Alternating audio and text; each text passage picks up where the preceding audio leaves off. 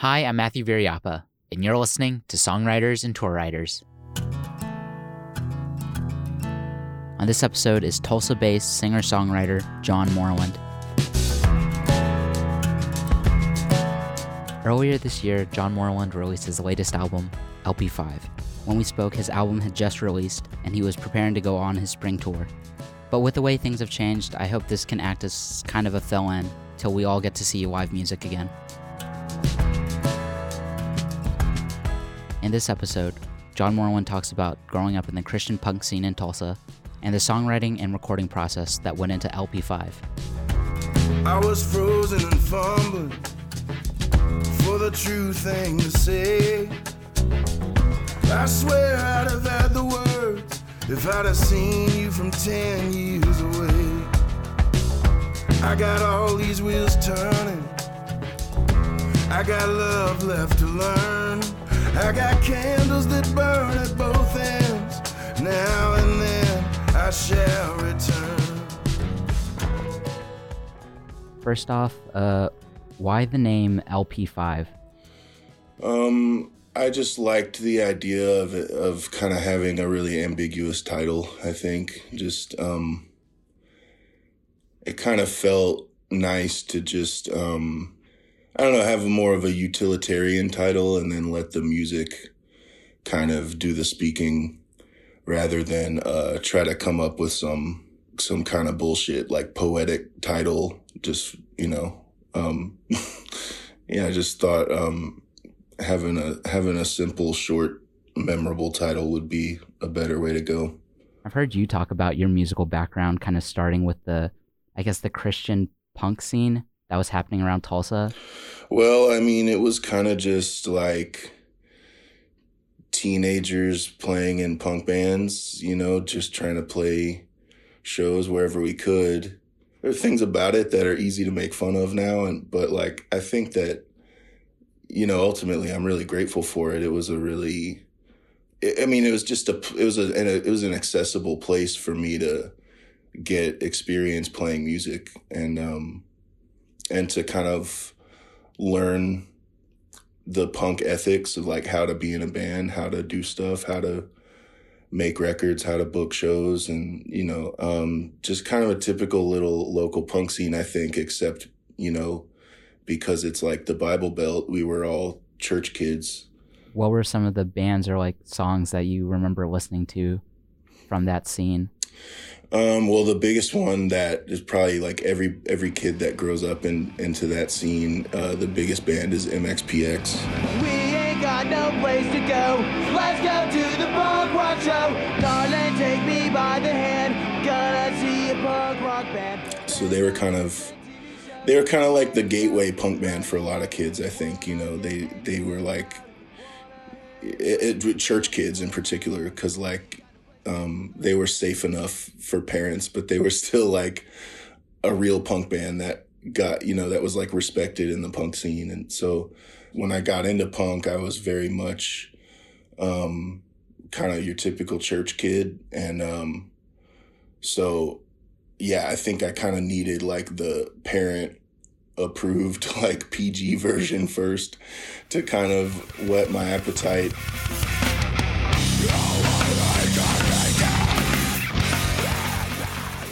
Is the harder, noisier stuff like? Do you miss any of that? No, not really. I guess every once in a while I do, like for a moment, um, because there is something that's like a visceral thing, like playing that kind of music that you know, that's an experience that I don't ever have anymore. Kind of getting your anger out or whatever, like that's not, you know, um, I don't get to do that a lot anymore, but I, fi- I also find I don't need to do it as much as I did when I was an angry teenager, you know, so. I wanna get into the crowd and I wanna hear it played real loud. For the most part, I find the music I was playing back then pretty um, does it doesn't really satisfy me anymore. So there are moments where I think like, oh, it'd be fun to like start a hardcore band, but then like 20 minutes later, I'm kind of like, nah, I don't really need to do that. Never mind. What was it like going into the studio for this album, which seems to be like the most satisfying musical project that you've done so far? Yeah, yeah, it definitely was the most satisfying, and um, I mean, this the whole studio experience was just fun and positive. Uh, I wanted to keep it um, like a small group on the record, so it's just me and Matt Pence and John Calvin and Bonnie Whitmore. I just love all all of them so much and respect their playing and their talent. Yeah, it was really a breeze. We just kind of went in and just did it and just had fun. I heard from uh, John that this was kind of like you recorded this kind of in between a lot of hectic stuff going on. So we recorded it in two chunks last year. We did a week in January. And I think during that time, things were pretty chill and we just went down to the studio and recorded. But um, the second session was in May, and John Calvin was touring with Lee Bains in Europe. And we, this studio session kind of came up, not super last minute, but a little bit last minute because we didn't we were trying to figure out what dates to make it work with everybody's schedules. And then it turns out that he had like accepted this European tour with them before we knew about it. So, um, so he ended up having to fly from England to like Nashville and then drove straight from Nashville to Denton, Texas, where the studio is. And and then recorded for five days straight on like no sleep and hella jet lag. So, um, for the rest of us, it wasn't quite that intense, but he, yeah, he, that's kind of what he does though. He like, he's all, he seems like he's always like hauling ass across the country to make it somewhere. One other thing that I heard from him, the percussion is something that it seems like you've always paid really close attention to. I mean, so Matt Pence, the guy that produced the record, he he played drums on it, and he just gets like the best drum sounds ever. So that was that was a big reason why I wanted to record with him. But we also used a couple drum machines, and I'd wanted to blend like drum machines and samplers and stuff with with live drumming. I think that drums are the thing, maybe the element in music that can be the most interesting, but also are the most overlooked a lot of the times, especially in like singer songwriter stuff. So.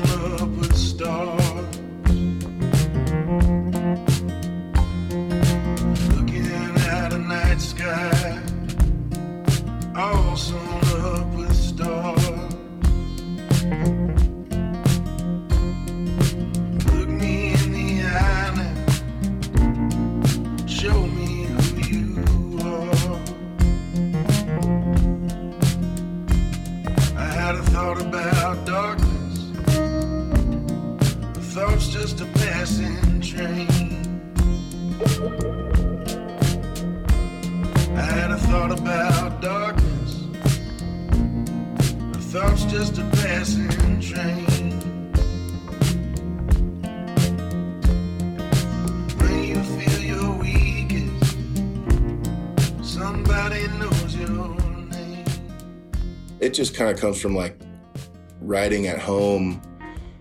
It's, I guess there's only so much you can do just by yourself with an acoustic guitar until you kind of start feeling like unfulfilled or like this isn't every song feels like you've already written that song 10 times you know so yeah kind of just messing around with different instruments to um, to like spark that songwriting process. That was a big part of this album, and some of those instruments were drum machines. Yeah. Save it for the savior in the shadow of your mind.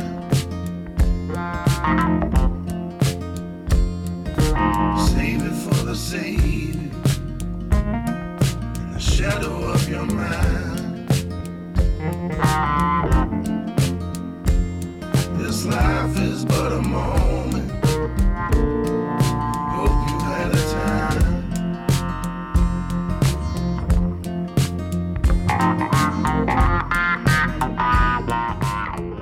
Matt is just like super talented, and then I didn't I didn't know how talented of a producer he is.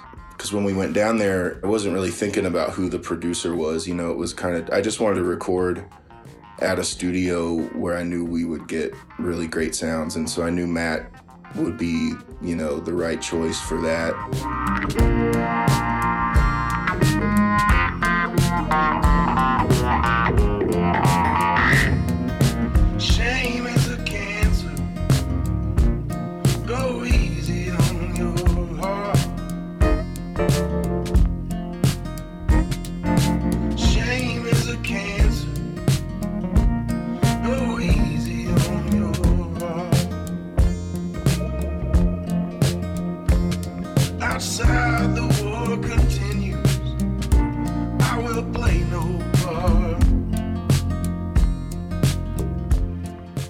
An idea that was really simple, and then Matt would just kind of help me expand on it. It's not like, you know, it wasn't necessarily like, well, let's add this on top of it or whatever. It was kind of just taking what we were already doing and going like, oh, okay, instead of playing that that melody exactly the same eight times in a row, maybe like make it kind of randomized or like you know, just stuff like that, making things a little less basic.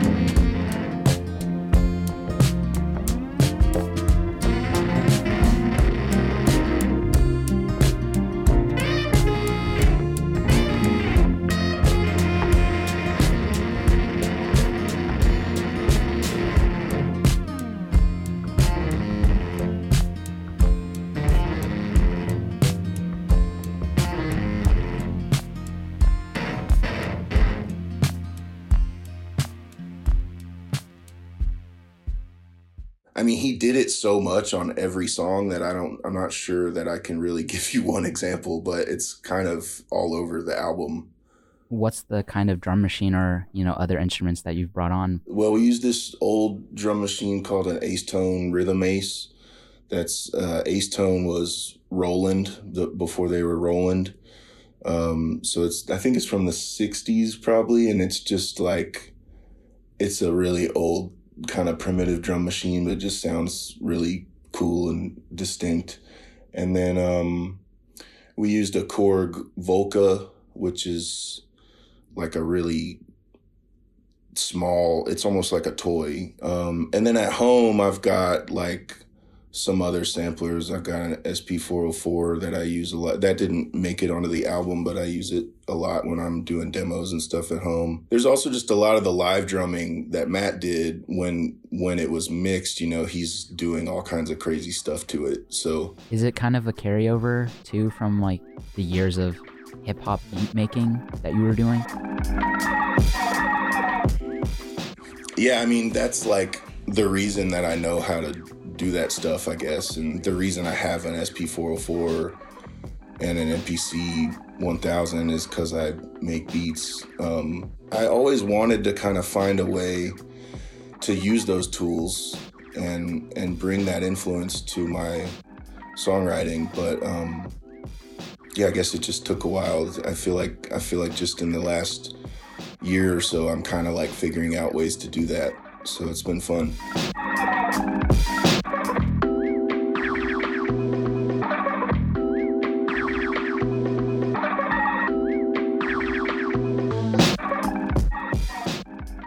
Did you want to have any kind of weird samples on this album? Like, I know hip hop has like, they'll just take kind of whatever, even if it's just like a line from a movie. Yeah, well, I didn't. We didn't use any samples that we would have to get clearance for or anything. Actually, I mean, yeah, the only samples we used are like drum samples. I do kind of have a goal of like I want to use an uncleared sample and just like hide it so well that nobody knows, but I haven't done it yet. So maybe maybe the next record. Was there anybody that you felt like was doing something kind of similar that like gave you, I guess, sort of a general idea of what you wanted to do? I mean, for LP5, I think that there was a band. Uh, well, they're still they're they're back together now, but uh, I think the band Ester Drang. I just I grew up going to their shows and really loving their records, and uh, they actually they they recorded at this same studio that we did. So um, so yeah, I think that was a big one, and I don't know. I mean, honestly, I hope this like it's not like I. It's not that I'm under the impression that I just like sat down and came up with a with a new genre of music that doesn't sound like anything else.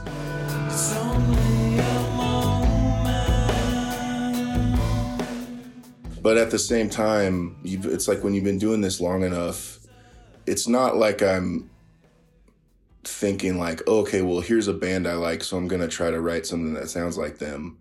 It's more just you're kind of drawing from what you've done in the past and then just like adding stuff to it or tweaking it or I don't know. I don't know if that makes sense, but that's kind of how I feel about it. I guess I wanted to talk a little bit more about some of the individual songs on the album. Uh, so I've read that you didn't really think about the meaning of the lyrics behind like harder dreams.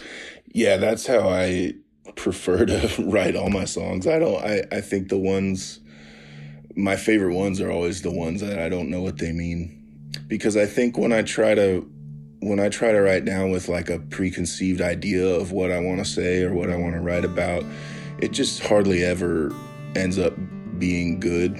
It always kind of feels like preachy, I guess. And so I'm I'm kind of more comfortable coming from the point of view of of like I don't know anything, I don't have any answers and I'm just asking questions. All the gods are watching. Wars on television. Placing their bets and telling jokes about religion. Crowded in for the sins we studied on silver screens. Couldn't wait till we graduated to harder dreams. And I hear your sermon,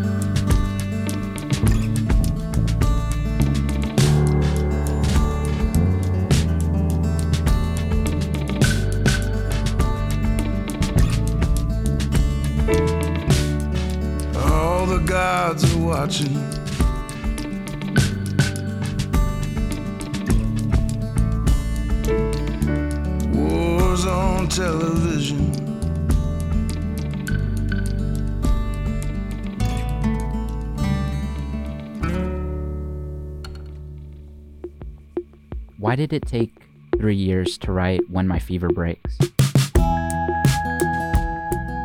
Um, because I just hadn't lived enough yet when I started writing it. Like, um, I wanted to write a meaningful song for my wife, but we had just started dating, like, you know, for a couple weeks at that point, I guess.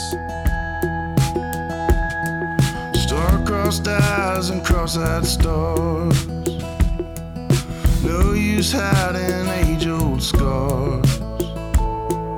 Well, you're not here and I can't be still.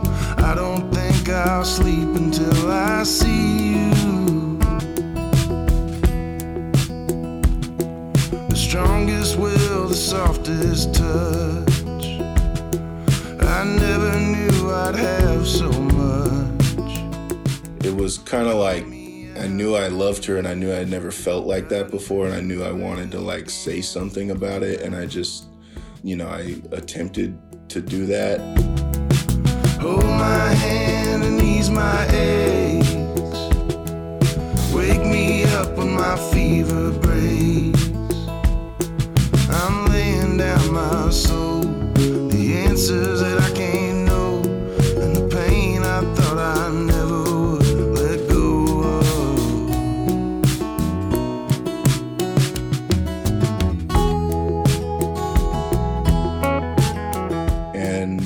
just sort of hit a wall where it was like, I don't know where to go next. And, you know, after, um, after a few years of being married and living life together, um, the rest of the song just kind of was ready to come out of me, I guess. Well, These days we got hell to pay. We got rigid roles to play. Driving around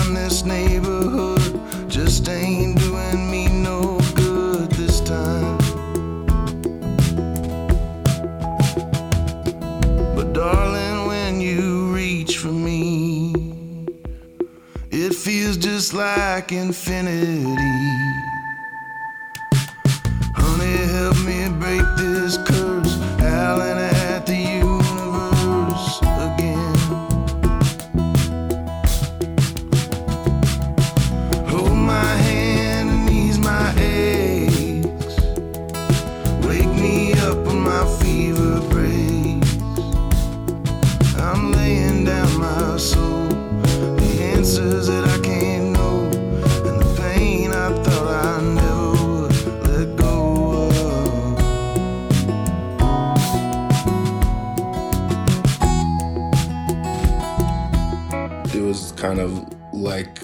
Quick, like love at first sight kind of thing. Like immediately was like, oh, this is this person is legit.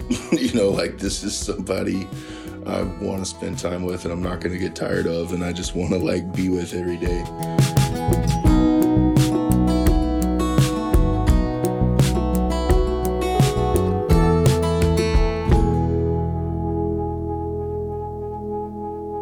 I guess moving on to a song that it seems to me is about like your other quote unquote partner. Uh, I think Two Stars is just a great example of the musical relationship you have with John Calvin Abney. Do you mind describing like how you ended up with some of the harmonies and melodies on a track like that? Yeah, I just I had my guitar part that was um was just like a little thing I had written at home.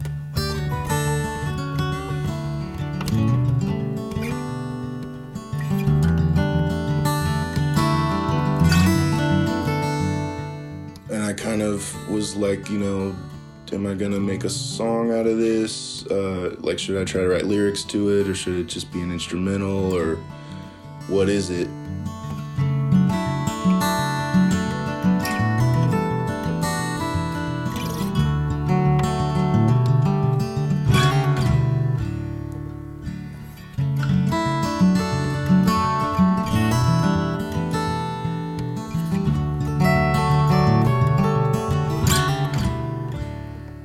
I, didn't plan to include it on the album. Um, but when we, we were at the studio and I, I played it and, uh, Calvin just started playing along to it. He, he, I think he pretty much wrote his part on the spot and then we recorded it.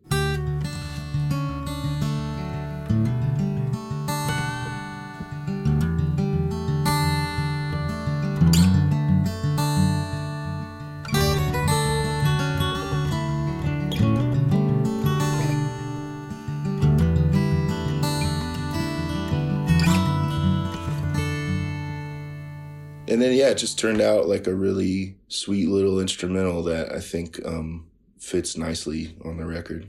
Do you guys have many like um I guess music heavy discussions about how you guys' parts are gonna you know link up together or inter intersect? Um, we don't really talk much about that kind of stuff at all. We just kind of intuitively do whatever feels right. But then later on, like on when we're touring and kind of like you know, figuring out how the songs work in that environment, you know, as you play more and more shows, occasionally we'll discuss like, oh, on this song, this is, you know, like you're doing this and then I'm good. So my, you know, I'm thinking I'll just do this thing and it'll fit together like this or whatever.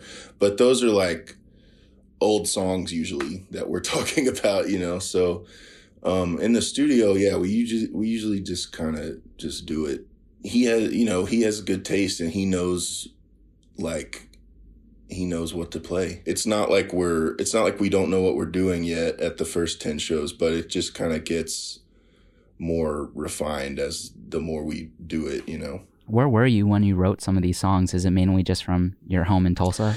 Yeah, mostly. Um, there are a couple that stick out um, that were written elsewhere. I think uh, in times between and East October were written in uh, on tour in France. Yeah, I think everything else was just written in my little home studio writing room.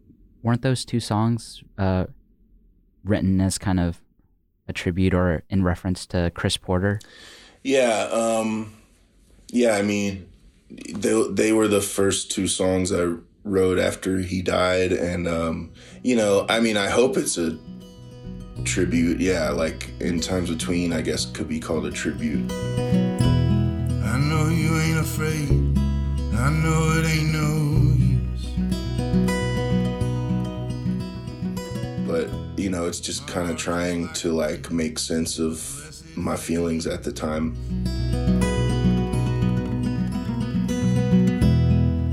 Buzzing in the strings, you're sailing towards the skies. You're swimming in the seas that are streaming from my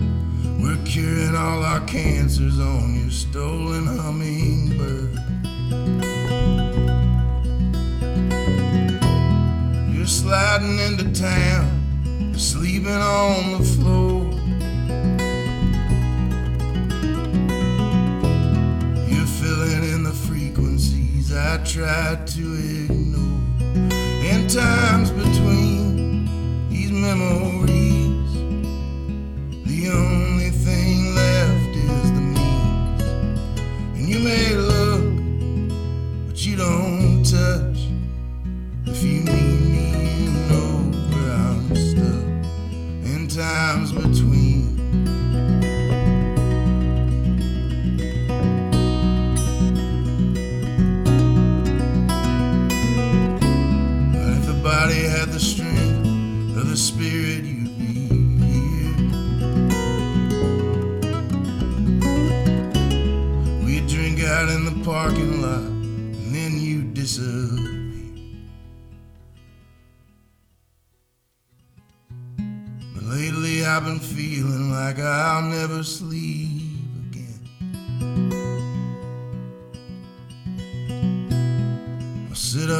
satellite and watch the cold world spin.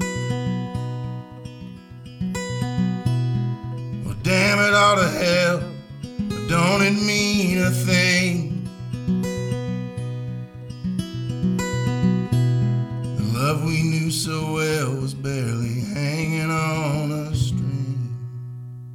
East October, I, I don't know if it's about him or what, but East October, uh, the phrase East October is a reference to one of his songs. Uh, he had a song called East December. She told me the time moves west and east. All the reasons I can barely remember. While the sun moves slow straight away from the coast, I got lost in East December. Could you just uh, tell people briefly who he was and what he meant to you? Yeah, he was a songwriter from uh, Birmingham, Alabama. He was just kind of an epic person, and um, uh, he died in a in a van wreck on tour in 2016. Um, I had toured a lot with him. John Calvin also had toured a lot with him, so he definitely was one of my close friends. And when from when I when I first started touring and meeting other artists, you know, and and other like DIY touring musicians, he he was definitely one of the uh, closest connections that I made from that time. Looking backwards, all my pictures look like of stolen scriptures. We were children dressed up like men,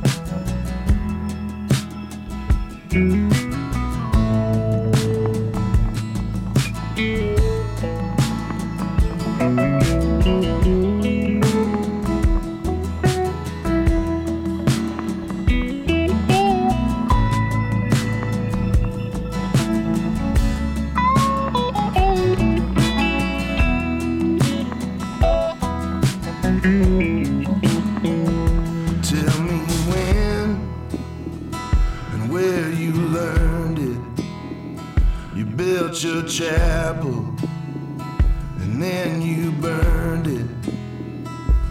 Was it Satan or the second coming? So you're bearing the song you're strumming. How am I ever gonna get by? How am I ever gonna get by by myself? How am I ever gonna get by? How am I ever gonna get by all by myself?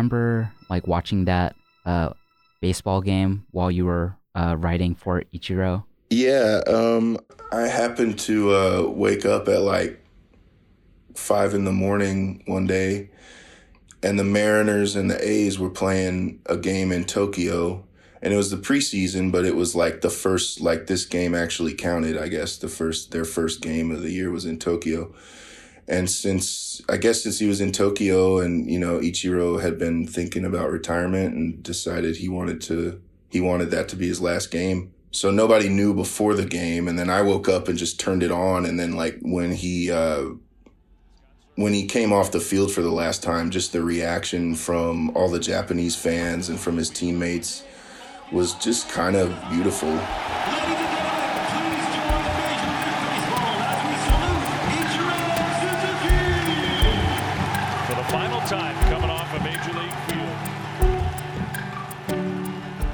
I'm not, I'm like halfway a baseball fan. I'm not like, it's like the sport that I just put on in the background for ambience in the summertime, you know, but like, and then John Calvin came over later that day, and I, I was like, oh, dude, Ichiro played his last game this morning. Like, check this out. And I showed him the clip on YouTube, and then you know, it wasn't like let's write a song for Ichiro, but we just had this song idea later on that day, and and um, you know, when we were trying to decide what to call it, we decided to name it for him.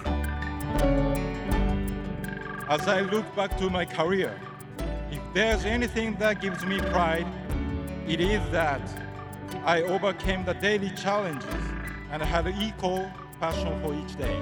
From the first one in 2001 to the last one in 2019. These last days are just as important as first ones and all those in between.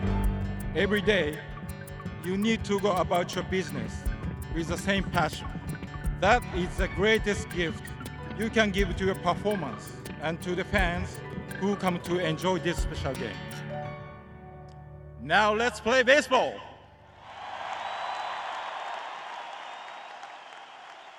On kind of your previous projects, like how people perceived you was like kind of a big thing for you. Is is how other people perceive you something you're still grappling with?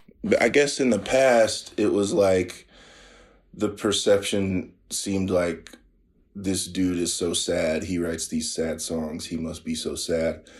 And like, I just felt like that was kind of ridiculous. like, I'm just like anybody else, you know?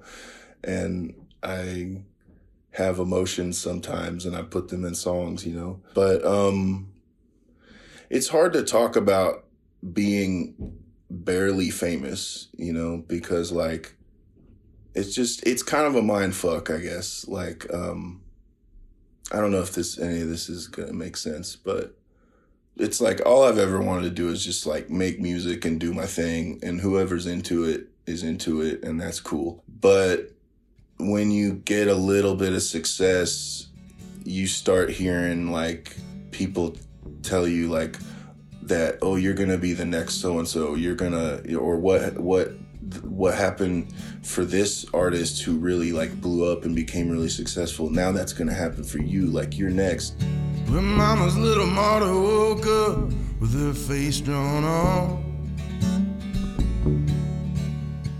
What you gonna do, 22, with your youth all gone?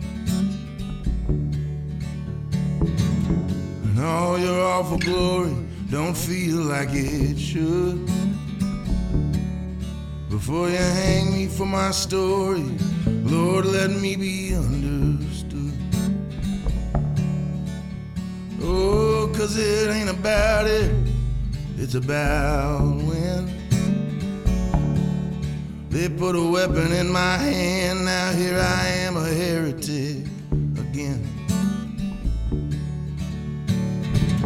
But I feel sure footed, hope I'm going somewhere good.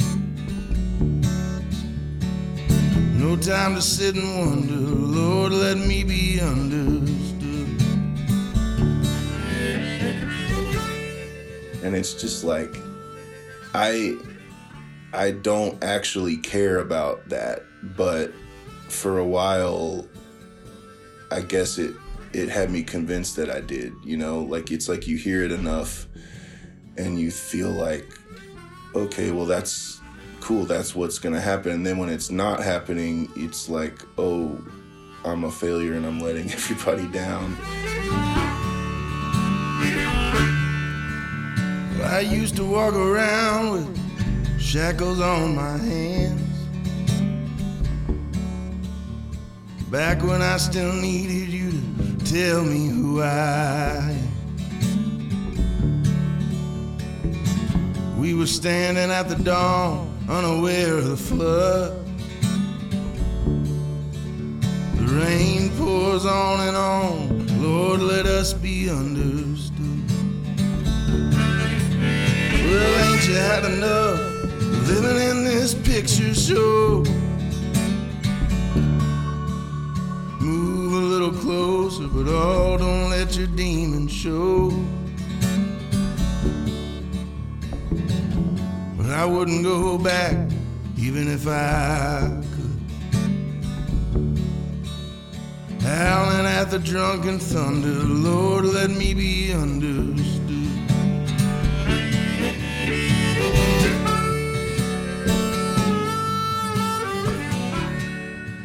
Yeah, so like all of that bullshit just kind of made me not want to do music that much anymore. You know what I mean? It's like I have this way to make a living that I'm so grateful for, but then it was just turning into this thing with that hat that just came with all this pressure and anxiety and stress.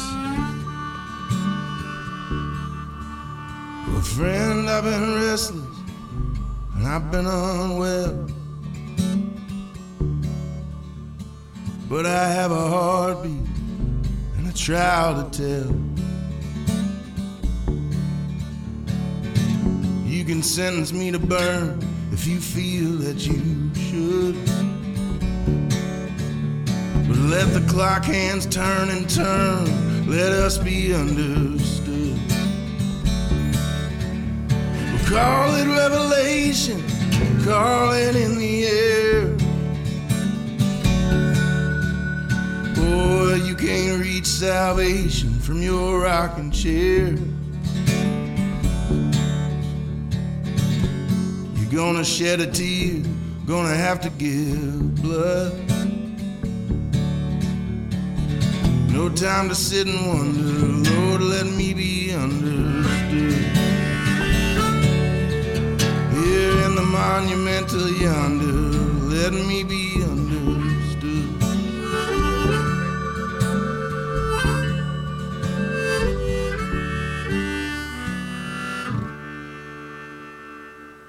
and then I just kind of stopped writing songs, which makes sense because why would I want to like feed into that, you know? Like why would I want to like spend time with this career that I wasn't enjoying or work on this career that I wasn't enjoying? So, yeah, kind of like realizing that oh, I don't actually care about that stuff. What I care about is making music.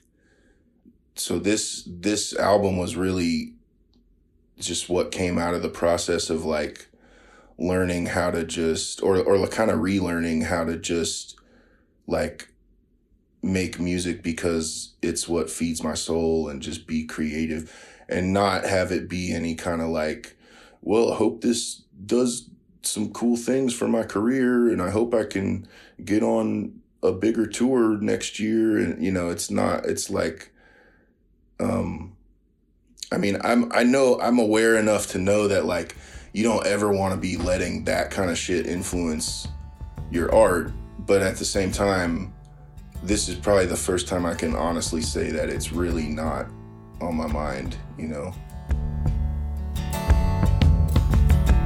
Congratulations on your book. Your sharp tongued wit had me shook. Thought about trying a little too long. Give it up now, the good Lord's gone. But we could put a record on. We could dance on this shattered glass till dawn try to make it disappear. All the cold we hold so dear. I'm learning how to tell myself the truth. Forget all the shit I used to think I knew. Forgive me if I cannot give you.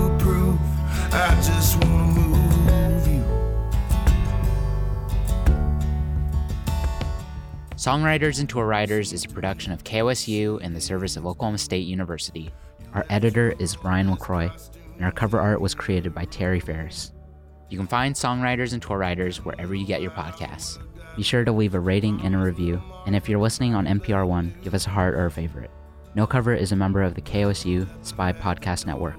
Learn about all of our podcasts at kosu.org.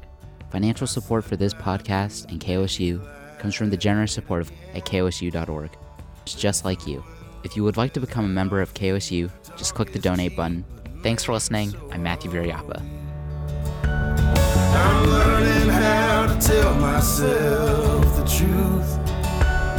Forget all the shit I used to think I knew. Forgive me if I cannot give you proof. I just want